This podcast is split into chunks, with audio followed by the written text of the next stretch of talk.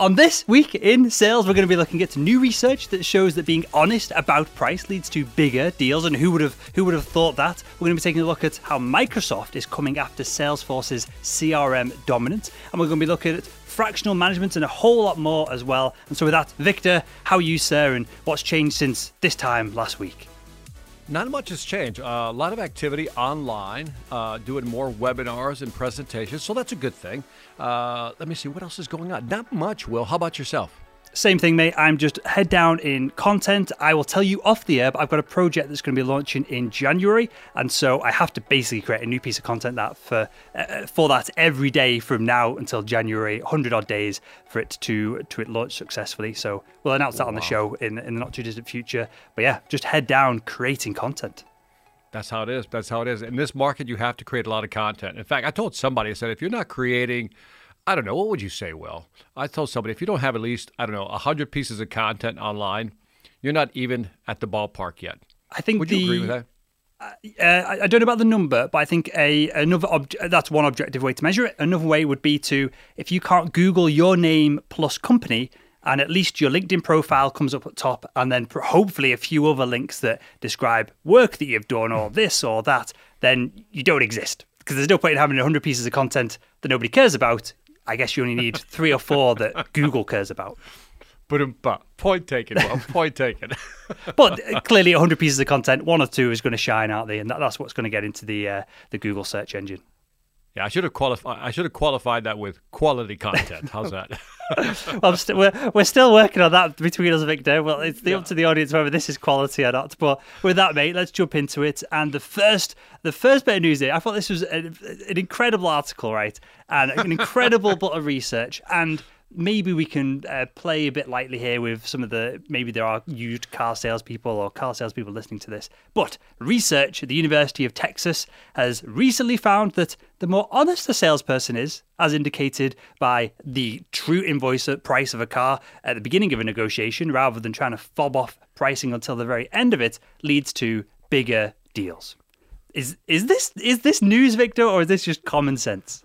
This is common sense that is now new. So common sense isn't so common, I guess, but there it is. That's a, it's an interesting study. What's it's a reaffirming study for those people who think they have to bend the truth or bend the arc of the truth just to sell. So I think that's good. That's good news.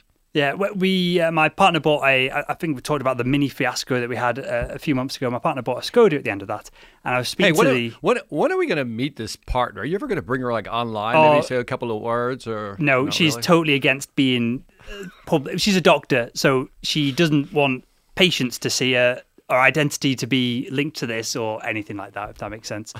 Um, so right. hopefully that makes sense because she doesn't want to get say something daft and then get sued on the back of whatever else she said. So so unfortunately not Victor. The real question is when are we going to see Victor's dog on camera?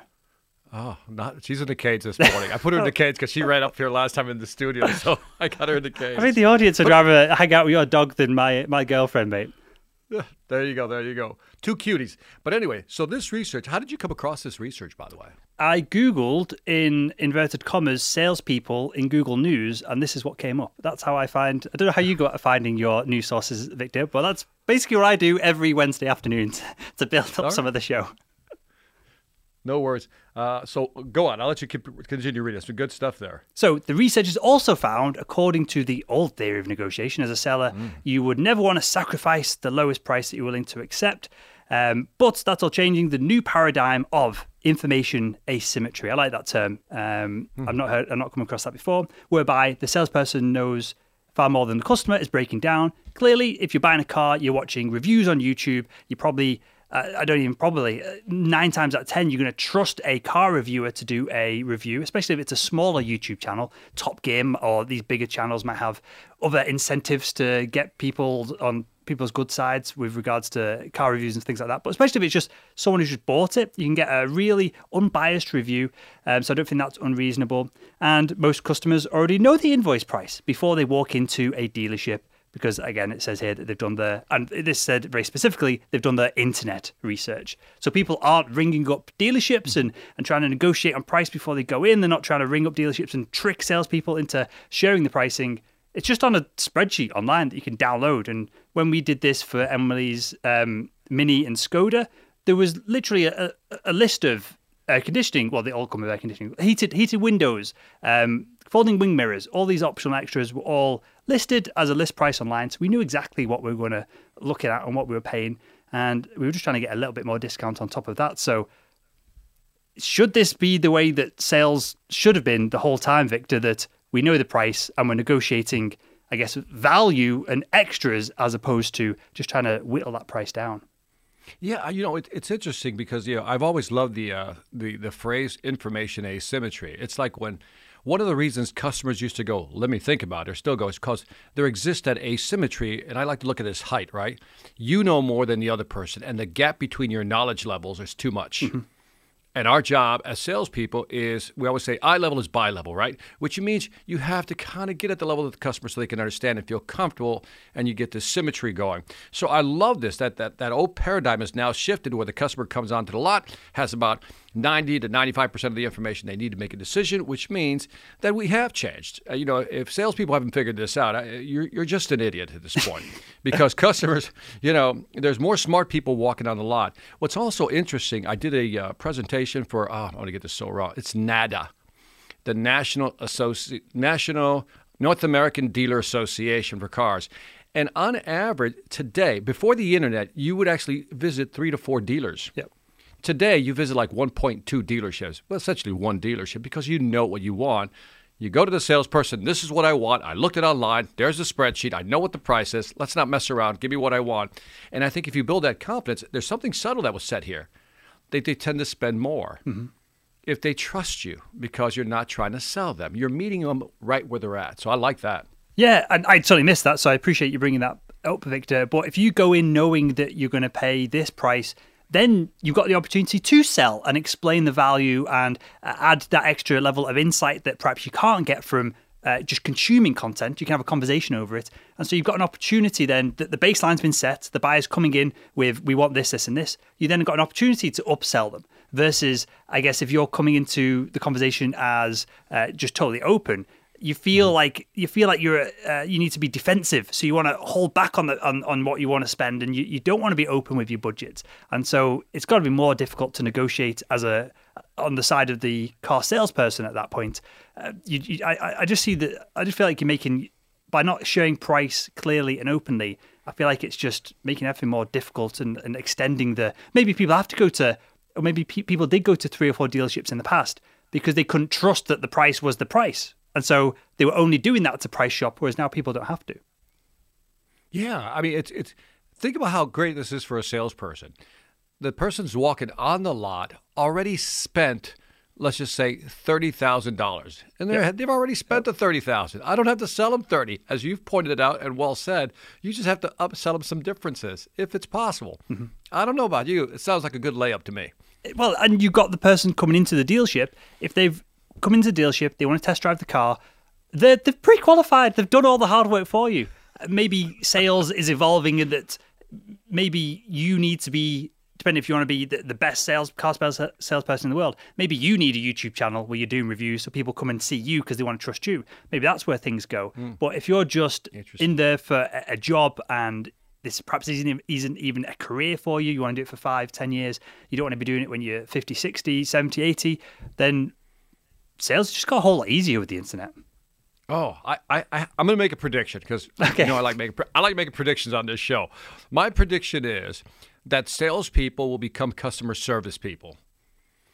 That that the the selling of cars will be commoditized, just like a giant vending machine, like mm-hmm. what is it, Carvana or something? You drop the big coin in, you get your car, and people will do the research and decide what they want to buy. That's my prediction.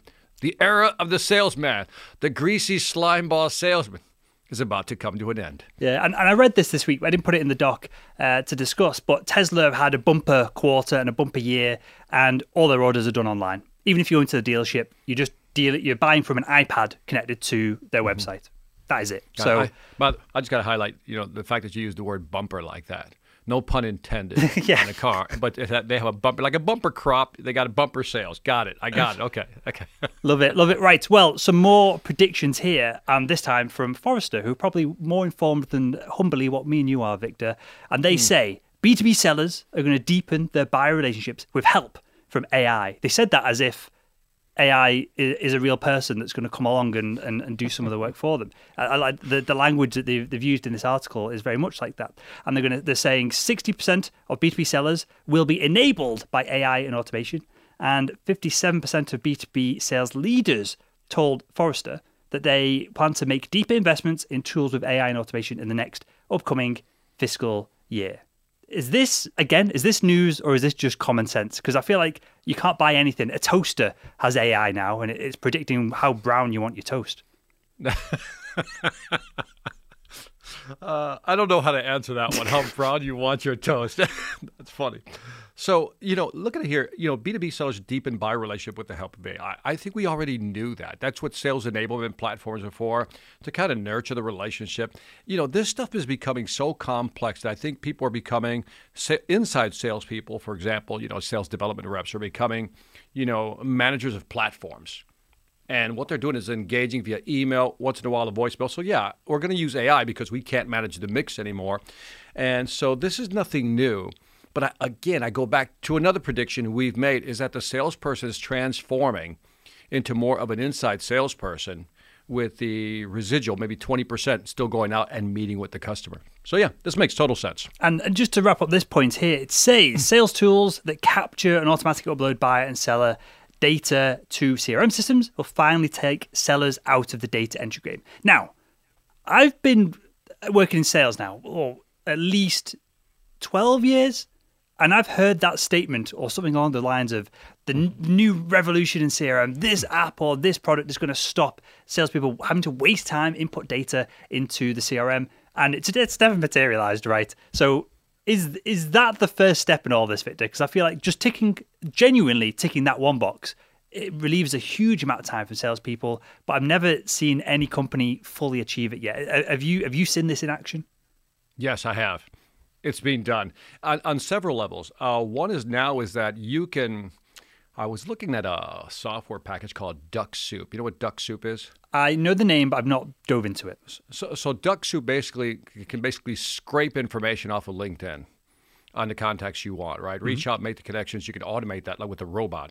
And so that information can automatically be fed into the CRM. So now you don't even have to put in that information. That's the difference. Now let's look over at Gong, one of our favorite companies, right? Gong.io. Uh, one of the interviews I did, and I forgot the company, and I don't know if it was Chorus.ai or one of those companies I interviewed, where, and I mentioned this, that they said only 5% of the conversations make it into the CRM. Gong is changing that. So now you don't have to put your notes into the CRM. Gong's going to do it for you. So I think we're getting close here, Will. I think you need to drop your cynicism at this point. I think we're getting there, man. I, they're getting closer. I think they're getting more efficient at it, and they're finding ways to do it. Yeah, I, I, I can see that, especially from someone like Gong or Chorus.ai. Mm. They have the data and the technology to do that, but I'm still slightly skeptical. I still would have to see that fully in action and to trust it to have the right insights without me having to look over it, especially if it's an important meeting that I've just had. I still mm. don't feel like I trust AI to get everything right at this point. I'm happy to be proven well, yeah. wrong, though. By the way, I was only making the argument they're, they're getting it in sure. there. I didn't say you can trust the results of the predictions. That's a very good question, right? Are they really right? So, yeah, that's part of the learning, you know, the learning machine, the machine learning rather. And, and on CRM here, Victor, do you use a CRM system? Pipedrive. Simple CRM, yep. basic. I don't have a lot of my stuff is inbound, will, mm-hmm. not outbound. So something simple like you know Pipedrive works for me. Yeah, perfect. I, have used Pipedrive in the past. Um, the the one that we always recommend is Copper.com. Um, that's other than you know Salesforce, HubSpot, all the big enterprise mm. or the, the larger size things. We use Copper.com to manage all of our guest bookings and to keep back and forth on the, I guess, oh, outbound uh-huh. there, and then the inbound of people requiring uh, kind of information and things. It works very similar to Pipedrive Of you have, you know, every dashboard, and you can have, you know, proposed guest and then confirmed guest, meeting booked, and then we use it for managing the content after the fact as well. And we just slide people along until the show airs. The person who's been on the show gets an email, and then everyone's happy. So that's how we use right. uh, you, Copper as a CRM.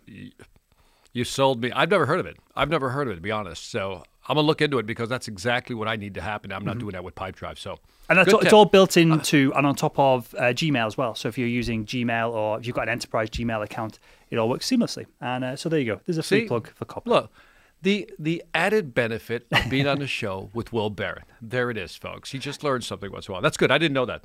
Good, Good man. Well, Victor, from AI seemingly solving all our problems from Forrester, tell us what you've you've put in here of, of oh, maybe the Oh, flip my, side of it. my little, yeah, the tidbit. Companies are rushing to use AI, drama, but few see a payoff. So a study finds that only 11% of firms that have deployed AI are reaping a quote unquote sizable return on investment. The report comes from the Boston Consulting Group and MIT Sloan Management Review. But here's one key point. They continued experimenting with AI even if in the initial project it didn't yield a big payoff. Most successful companies learn from early use of AI and adapt their businesses practices based on the results. This is obvious. Among those that did this the most effectively, 73% did see a return on investment. And that's because I don't think people understand that AI is not a tool you just plug in. Yeah, it has AI, but to leverage AI is another thing. So use AI, one thing, leverage AI, another thing. And a lot of these companies probably have to hire, you know, data scientists to go through the data and adjust the algorithms to their business model, which goes back to your point, right? Can I trust the predictions? And a lot of this, tell me if I'm right or wrong here, it must be based on company data as well. So even if you're not massively ROI positive in Q1, you might have now collected data that you didn't have prior that will make you massively profitable in Q3, Q4, or five years from now when you can actually leverage some of that data. Yeah. One of the challenges a lot of companies face, and I, I think of a large, I think uh, one of the examples I saw was Wayfair, which is a large furniture company. Yep. And then you think about the number of SKUs that they have, multiply that by the number of options and you know features that they have. It's how do you get the data into the machine in the first place? I think that's the biggest hump. It's how do you take your unstructured data, got your structured data, and then jam it into the system, and then you begin massaging it and fixing the data so you, the AI system can actually use it. So there's some steps in there. I mean, we're oversimplifying this thing, but I, th- but I think we're yeah, grossly over- oversimplifying this thing. Just you just the- put it in Victor. There's, there's Yeah, a box and yeah. stuff happens. It comes out the other end. outside, the black box, right in the middle, a black box. it just goes in and out. Uh, it's a big question mark in the box, but that's the problem, right? How do you get the data in? How do you structure the data? And then how do you begin to run your algorithms and you know your parameters in the data to figure out what it is you want? That's tough. And uh, here's I've never really thought about this before, and I- there will be no answer to this question clearly. But if 73% are saying that they see returns on investment after a period of time they've experimented with it, well, what percentage of B2B deals do you think ever lead to ROI? Again, we can never answer this question definitively, but if that if that number is only 50% of B2B deals actually lead to ROI, then AI is looking great, isn't it? Right. Yes. yeah. I mean, it's. I don't know what to say to that one. Yeah. I mean, it, it's it's it's how much they're willing to invest. I think again, I go back to the statement about that seventy three percent. That when you look at the investment required, not the money investment, the infrastructure required to build out a real true AI system. You know, uh, you have to have. You got to be a big company to do that. Other than that, if you're a small, medium-sized business, you're just using you're just using plugins For sure. and doing its best. You know, For sure. doing what you can with AI. Well, with that, Victor, company, I, I feel like I'm doing all right in the transitions here.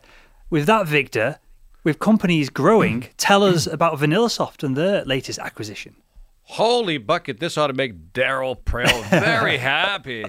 Uh, he's he's now what is it? The chief revenue officer. CRO. over at- Yep. He's a C, he used to be a CMO. Correct. Now he's a CRO. That's what happens when you get promoted uh, laterally. You just change one letter. Hopefully they changed one number in his pay bracket. Uh, big shout out uh, to our friend Daryl.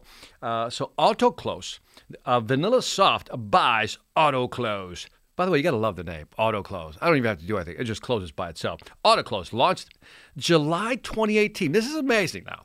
This is only two years old, a little over two years old here. Launched in July 2018 with the idea of helping salespeople automate their email outreach, prospecting engagement, and reporting efforts. Recognized in 2020, ranked among the top 100 fastest growing products and the top 50 sales products by G2 in 2020. Uh, the acquisition will create a synergy. Don't you love when they use that word all the time? I was just about to say, Victor, Daryl, I don't think Daryl wrote that because I don't think he would use that sentence in that phrase. The acquisition will create a synergy of our technologies and resources, making VanillaSoft a one-stop shop for SMB sales teams. Now, again, we've predicted this well. We're just geniuses on this show. we're we're self-proclaimed geniuses, and we said there's going to be there's so many technologies company out there doing the same thing that you're starting to see a consolidation, mergers, acquisitions, and this is just another, you know, uh, uh, interesting note. I, I I would have thought though that VanillaSoft had this feature, so I wonder what it is. Maybe we need to get Daryl on this show and ask him what is it that AutoClose has that made you want to buy them. Sure, that's what I would want to know look, it could be the same features but an underlying technology. It could be that you know they're acquiring the, the staff and the team, and they want those minds on board as well. Uh, I didn't see any numbers being floated around, so it's difficult to work out whether it's an, an acquisition of talent or an acquisition of technology and patents and that side of things. Um, but yeah, it's definitely going to strengthen VanillaSoft, mm. and um, you know because they've got some stiff competition in this sales enablement space. Well, you, you, it also might be the third option. You pointed out two very good options. The third option may be they're buying a customer base. Sure. Yeah. Maybe auto closes into a customer base. They want that customer base to increase their portfolio. So interesting. Interesting. Let me ask you this, Victor. I, am not. I've I've had. We can talk about this off air as well because I've had a few of these conversations. But do you see, for example, if I was VanillaSoft, whoever, one of these sales enablement companies, I would want to buy a sales training organization. Maybe not um, uh, you or I, maybe a, a bigger staffed organization with, with offices or whatever. But I feel like something like that would add way more value. Or, or I don't know the context. I'm not talking about this the VanillaSoft acquisition in in specifically here, but a acquisition of sales training when your customers are sales, your end users are salespeople. If you build that into a product, that could be an incredible value proposition hmm. for a, a hiring manager when you're doing email automation or inside selling or outside uh, selling hmm. uh, enablement or tools. Do you see? I don't know. We could come up with 50 different training organizations that could be acquired. Do you see like that be a, a, a potential um, uh, a potential source of acquisitions in the not too distant future? I don't. Only because uh, I would say no. Only because if you look at it from now VanillaSoft plus AutoClose, right? So I need to train my salespeople. What am I going to train them on? Okay, you can make some argument that some soft skills, some first principle skills like communication, sales conversation, discovery questions, all that wonderful stuff, those are basic things that every salesperson needs to know. But the, what they really need to train them on is the actual tools that they're actually using and to effectively reach out. And then I would think that they would do, want to do that internally because their data is going to tell them what email sequences are working, what email content is working. And so that's why I don't think that would be a good move. I would rather do it in house based on what my people are seeing. But again, the soft skills, which are always, are never going to change, constant constants, right? Uh, maybe, maybe, but I think I would do that internally. Sure, I, I'm not kind of opposing views here. I, I, trust your opinion on this a lot more than mine, but I just see. I'm guessing. If, if and I'm, I'm, I'm just uh, guessing as well, Victor. But I see, I could see someone like, um, you know, Outreach.io, one of the one of these big boys who play this game. They've got tons of funding. They could buy a sales training company that has has a brand, so there's value in that brand and that association, right? Mm-hmm. And they could say, "Hey, we're sending all these emails. We have all these cadences. We have all of this data. We will give you best practice advice from a third of the industry because that's the amount of emails that we're mm-hmm. sending on behalf of, of B2B organizations." And then if you're trying to compete with that and you've just got the tool and they're saying, well, we've got the, the tool, um, perhaps the premier tool in the space, and we've got all the data and we can give you insights and access uh, and access to this data that no one else has via our internal sales training organization. I feel like that mm-hmm. would just be, you know, it depends on price and stuff and, and how we align it, but I feel like that could be a, a value proposition for a, a, sales leader. I can see that. I can see that. I, in other words, let's just use VanillaSoft creates their own sales training program to help its existing customers use their program more effectively. It's almost like a services they provide. Yep. Yeah, I would do that, but I, I don't know if I'd acquire a company. I'd still build the assets within the company. But I would buy a training company if I was VanillaSoft if I wanted the customer portfolio.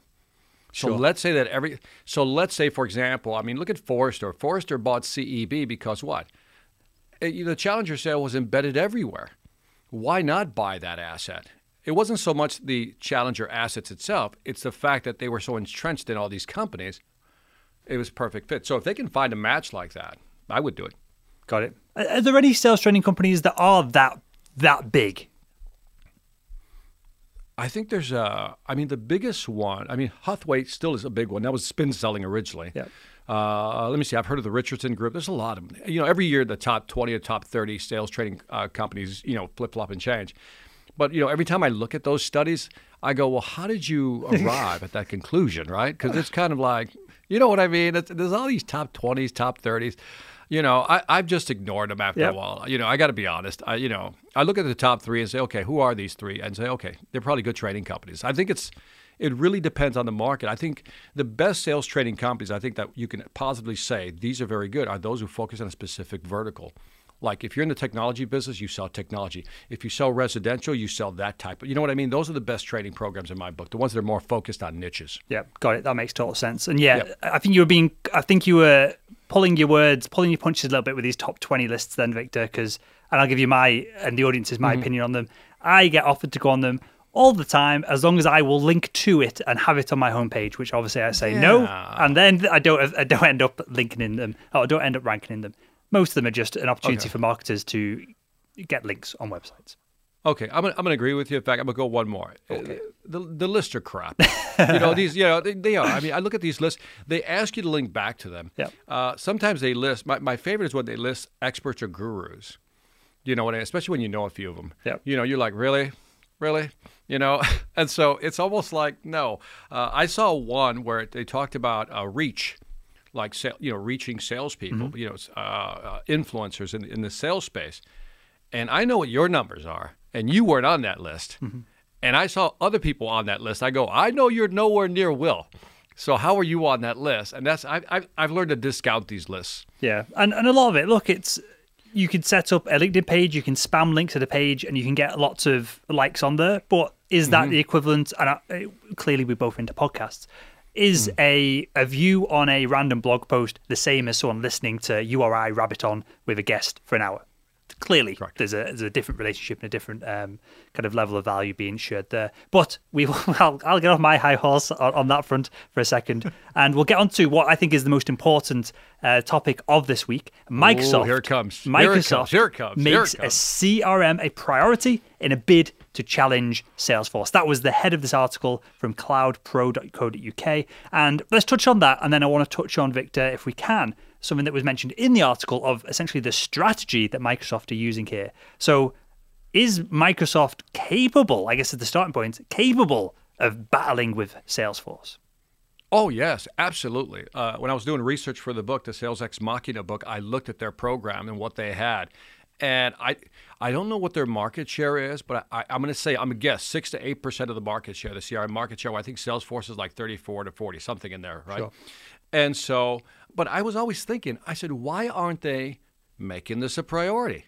Why aren't they going after Salesforce? Salesforce is proving the numbers are there. So some genius over at Microsoft finds a, uh, duh, uh, maybe we should make it a priority. I mean, what happened? I mean, yeah, this should have been a priority years ago, like maybe four or five years ago. So that would be my statement. Yeah, and look, I feel like all they've got to do, they obviously own LinkedIn. I don't know how separate and how. Um, well, that's it. That's. I, I, don't know much how I don't know how much uh, you uh, like auto, I don't know how separated LinkedIn is. It- I don't know how if it has its own bubble, own funding and stuff like that. I've no idea. But all they've got to do is put a Microsoft CRM ad at the top corner of every LinkedIn page, and they will get tens of thousands of people. If it's a free trial, tens of thousands of people sign up within weeks. Never mind years. Okay, assuming that you and I are not the smartest guys in the room, Okay. let's assume that for Fair, a second. fair thing to which is assume. an easy Yeah. assumption. You know, I got to be asking myself, do these guys know something we don't? Like, why didn't they figure out Microsoft buys LinkedIn? I want to be King Kong. You know what I mean? Why not slam those together very nicely, tightly fit them, and begin? I mean, is there is there some type of antitrust thing they're worried about? What do you think might be behind, or might have been behind their hesitation? That's that's I don't get it. I don't get it. I don't get it. Um, well, was LinkedIn a public company before it got acquired, or was it a privately owned company? I, I've no idea. I think it was privately Okay, owned. so that solves a bunch of problems, right? Yeah. In which case, maybe it's just infrastructure.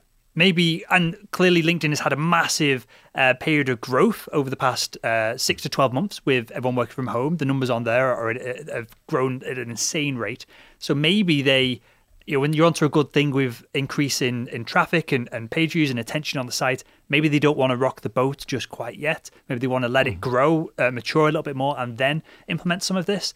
But it's it, yeah it does seem like a no-brainer. Yeah, I, I think what might have happened, have, having worked for a big technology company with multiple divisions, is that sometimes your sales force is stretched, your resources are stretched, that you try to give uh, everything time, and the effort gets diffused. And maybe now they're saying, hey, wait a minute. See this one right here, this little thing called the CRM?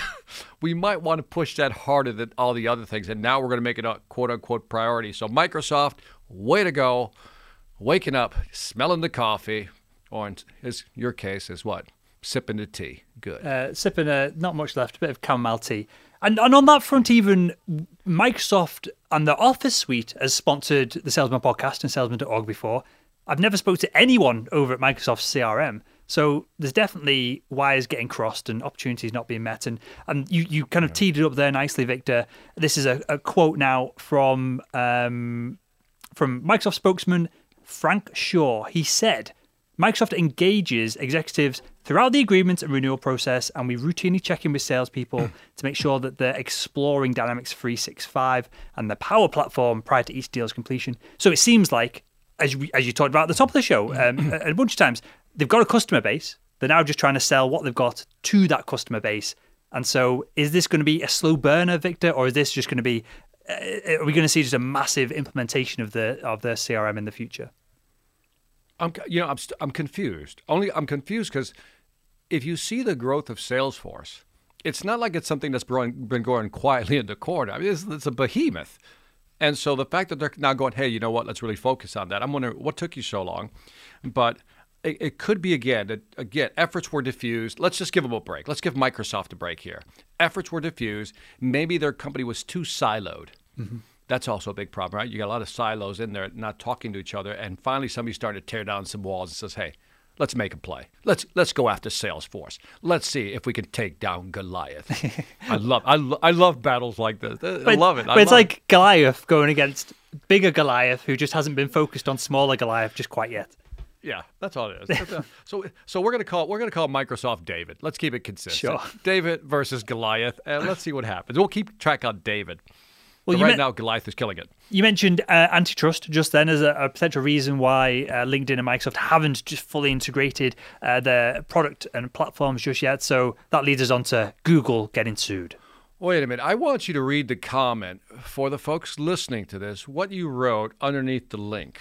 Just go ahead and read this. Read the, you know, right here. I'll, highlight it for you. Read that right there. Yeah, I'll, what- I'll read this. I'll read this word for word, so you can see behind the scenes of what me and Victor go through uh, prepping for a show. This shit is about to heat up. We called it. Microsoft LinkedIn is just about to start taking uh, a whole CRM a whole lot seriously. I think we got it right again, Victor.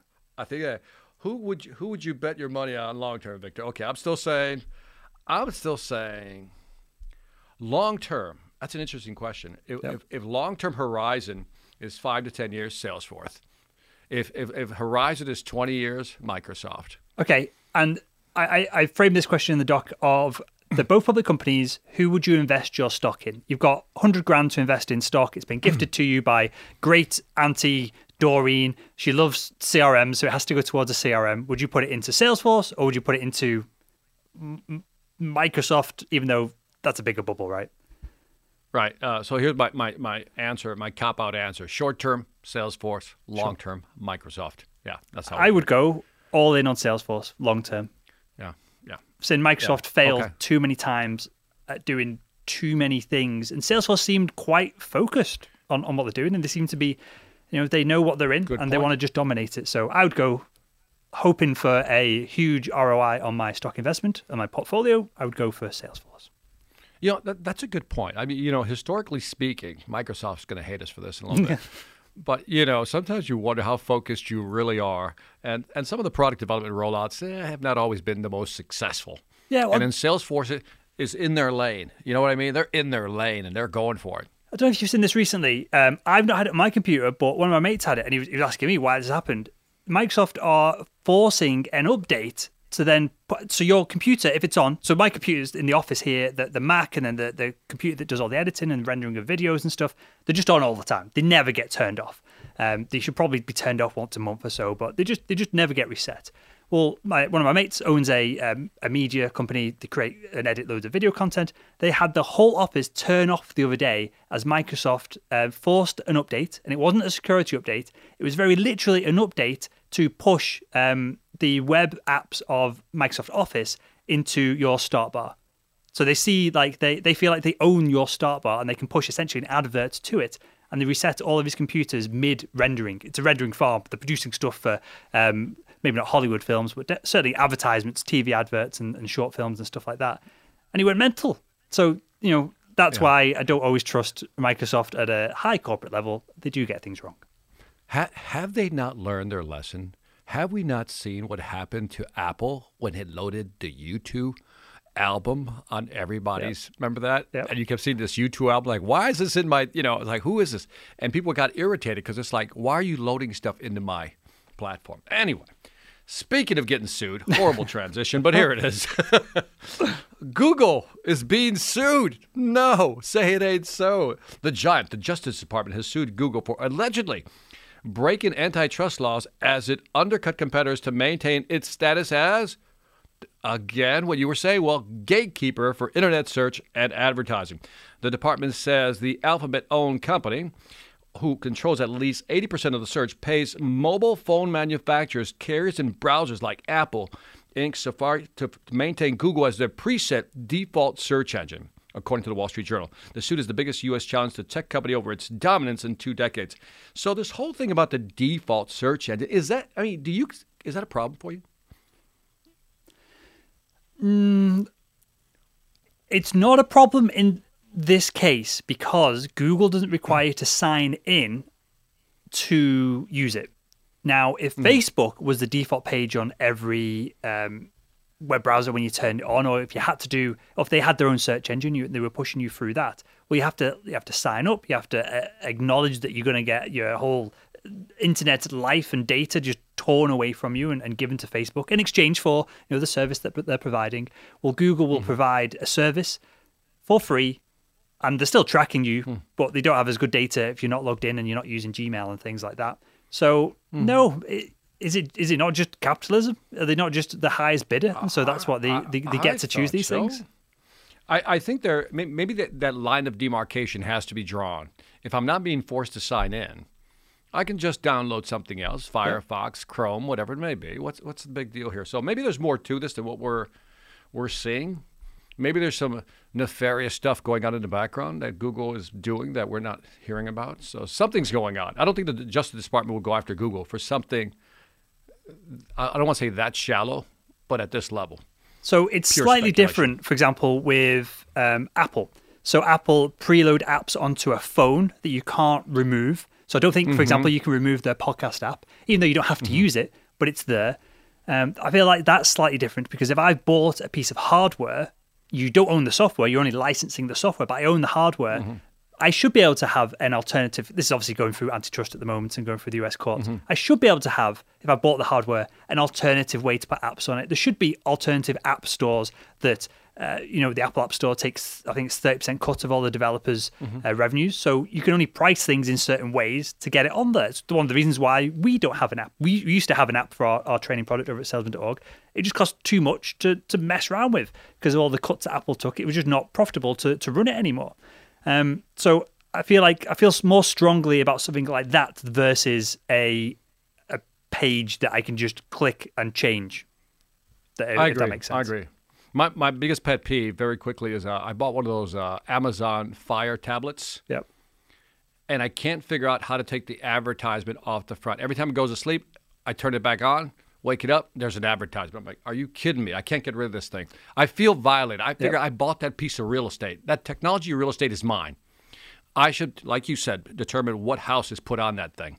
So on that front, I don't know about the in the US. In the UK, you have to basically pay more to ha- not have ads. So they do. I know on Kindle, it's like another ten pound more on the original purchase price, and they don't put ads on, or you can have it cheaper if you want the ads. I don't know about the Fire or uh, the US market, but I've got a similar thing with my Samsung TV.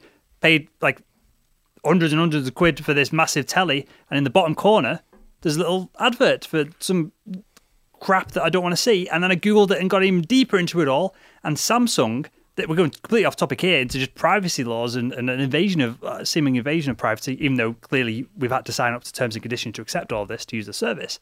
They monitor what's on the telly, so they're not allowed to monitor what websites and things you go into or what channels you're watching. But what they do is monitor the images on the screen. This is the loophole they use, and then reverse engineer that back to the original content. And so they know what you're watching when you're watching it, when you're awake, when you're asleep, when you're in the house, probably whether you've got children, because there's kids' TV shows on. Um, the, the, Samsung are pulling all of this data as well. So it's not just Samsung, Apple. Uh, it's not just Apple mm. and Google. It, it's everyone's at it. And by the way, that that's pure AI running on there. They yep. can take an image and find where it came from. So anyway, moving on. This is some interesting news. Share. So this is just a quick one. Anyone who's using Zoho CRM, they are giving away the free remote sales office for the rest of 2012 to help virtual sales teams. And so that's just a quick shout out if you're using Zoho CRM. There's some new tools that you can get free access to. Well done, Zoho. Well done. Well done, Zoho. Well done. Well uh, done. I, I, I, don't think we've ever mentioned them on the show in, in five episodes. So there you go. There's the plug for Zoho. There's probably, how many CRM systems do you think there are? We could probably Google this, but it's got to be thousands, hasn't there? Uh, yeah, I mean the numbers up there. I don't know thousands, but I mean I used Zoho like years ago when they had their uh, when they first started up, and it was actually a good free tool to use. You know, I just got away from it, but you know, it's it's a good company, good products. Cool. Okay, Victor. All right. What the heck is fractional management? You know, I came across this article and I was like, fractional management. And then I started reading it, and here's what it is a fractional sales manager is, out, is an outsourced sales manager hired by a small company. Working for several small businesses at the same time, fractional sales managers earn the same wage as they would work full time, but small companies cut their expenses by sharing the resources. Interesting. And I came across this because there's a company called Sales Acceleration, uh, spelled sales, letter X, acceleration.com that hires these fractional sales leaders, like a franchise, right? They go out and do training.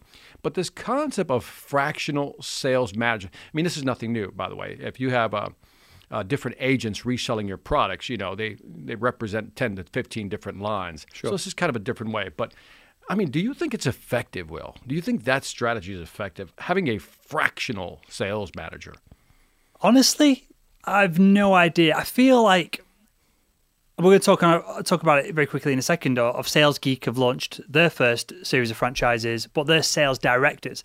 I don't know if I want fractional sales managers, but if I'm a small to medium sized business and I can't afford a sales director or VP of sales, maybe I would go down that route and have my time shared with them. But a manager, you, have got enough things to do as a manager. Never mind doing it across multiple brands. I I you know I think it's an interesting concept for small medium sized businesses. I think more small businesses that can't afford, as you say, to bring on a you know a VP or a director. But I have a hard time uh, believing that a manager can really go deep into a product line for 10 to 15 different companies and really understand the markets. I mean, we have a, one manager has a hard time with one market space with their yep. products. I can't imagine one person trying to manage 15 different businesses. Yeah, on, on you know, unless there is some really sophisticated software and, and tools, and uh, you know, there's a management consulting element of this where there's a real framework that they're using, and everyone agrees on all of this. Then, yeah, I mm. think I think it's gonna be quite difficult.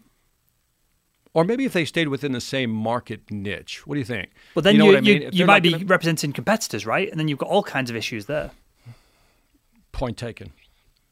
I defer to your wisdom on this one. I, I, defer to. Uh, I, I, have no idea.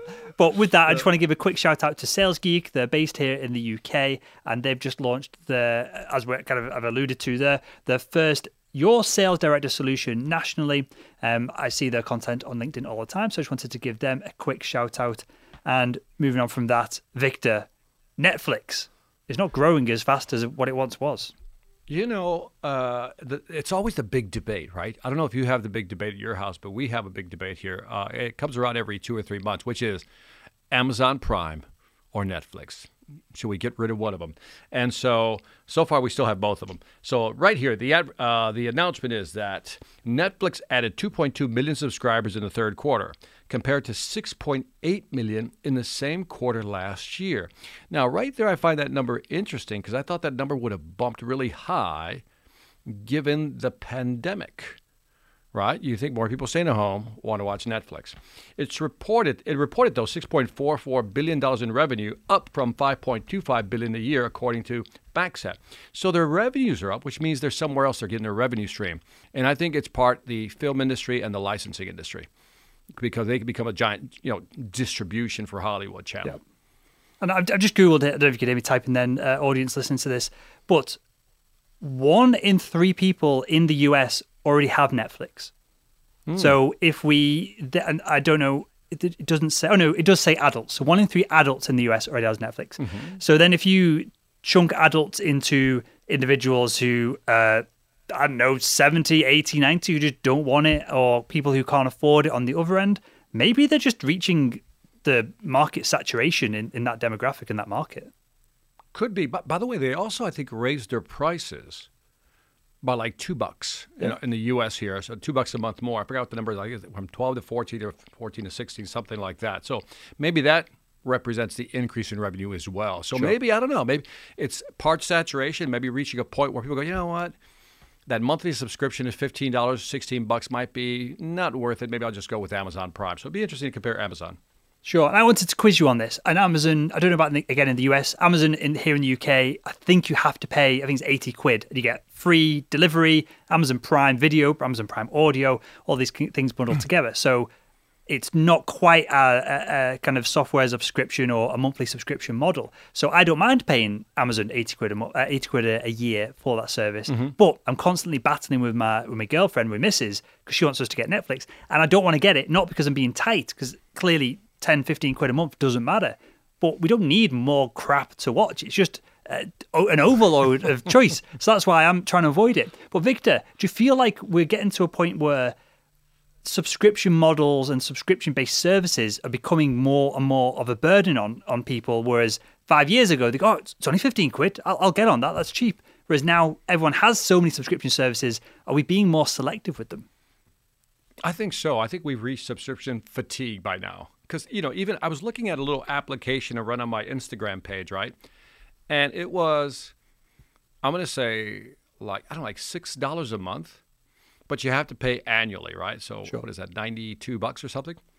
And I'm sitting there debating, and I go, "Why am I debating for six dollars a month? This is not a lot of money." But what, what's in the back of my mind is all these other subscriptions yep. that I have, and, and so it wasn't the price. It was like, oh, another subscription that I got to keep track of. So, how many, by the way, how many subscriptions do you think you have? Top of your head. So, uh, and this is what I wanted to kind of push this question down. Are we talking personal or, or business ones? Anything, anything that costs you. So, per- any, personal, both. I pay my car insurance um, monthly, and and that's basically it. I pay for everything else up front, just cash where I can. Mm. Um, uh, my partner pays the Amazon subscription. Um, I'm on my brother's Spotify, so I don't even have to pay for that. Mm. And uh, yeah, I, I, hate having a month. I hate having a, a, chunk of cash come in from you know dividend from the company or you know my, my the, the, small salary that I do pay myself each month, and I hate knowing that it's just going to be eroded.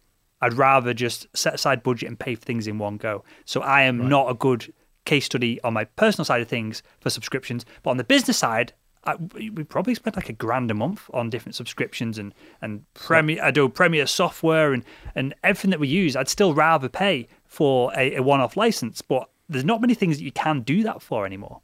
Correct, correct. I, I think I pay about, God, I got if I off top of my head six seven hundred dollars easily a month in subscriptions, and it's just part of the plan. All right, my friend, did you see the uh, cool gadget I highlighted here? Out of the 100 coolest tech gadgets for 2020, I thought this one was awesome. This kind of uh, a treat tossing technology for only 249 bucks. The sleek Furbo dog camera has Wi-Fi connectivity, which allows users to keep tabs, uh, tabs on their pets via smartphone app. It's also capable of capturing or streaming full HD video via wide-angle lens. Because if you want to see your animal, why not see them in wide-angle lens? And the gadget can also get ready dispense treats. So you could, at a distance, go, hey, Fido, you deserve something. Here you go. Would you get one, Will? So I know we're kind of making light of this, but have you seen any of the studies, the animal behavior studies on products like this? No, I have not. So this is funny. This is really well researched, Victor, and it can help with animals um, what you call it? The, uh, like social separation anxiety. A lot of dogs get it when um, you know you, obviously you do a lot of work from home. I'm looking for a golden retriever and just can't get my hands on one, and it'll be following me around. It'll be sat on the desk for most of these episodes and the content I produce. Obviously, a lot of people will have dog walkers come in and out uh, and help out, or friends and relatives if they're at work nine to five. But a lot of dogs and animals have loads of essentially psychological issues, and this has been shown to relieve a ton of them. So it seems like a it seems, yeah. So it seems like a stupid like joke product, but there's lots of like tons and tons of animal behavioral research um, that goes behind it. The real question is, Victor, would this work for a sales team? To have a remote sales manager robot walk around and, and throw Mars bars or Snickers bars at salespeople's heads when they do well. Well, when they do well, just spend some coin, right? A gift card or something. Yeah, just something. Just print a check. Yeah, there you go. Anyway, we'll cons- if you get one, let me know. I will. I, I will definitely get one. Uh, I just need to find this dog. The, the, can't get a dog anywhere. Uh, but that's a time uh, story for another time.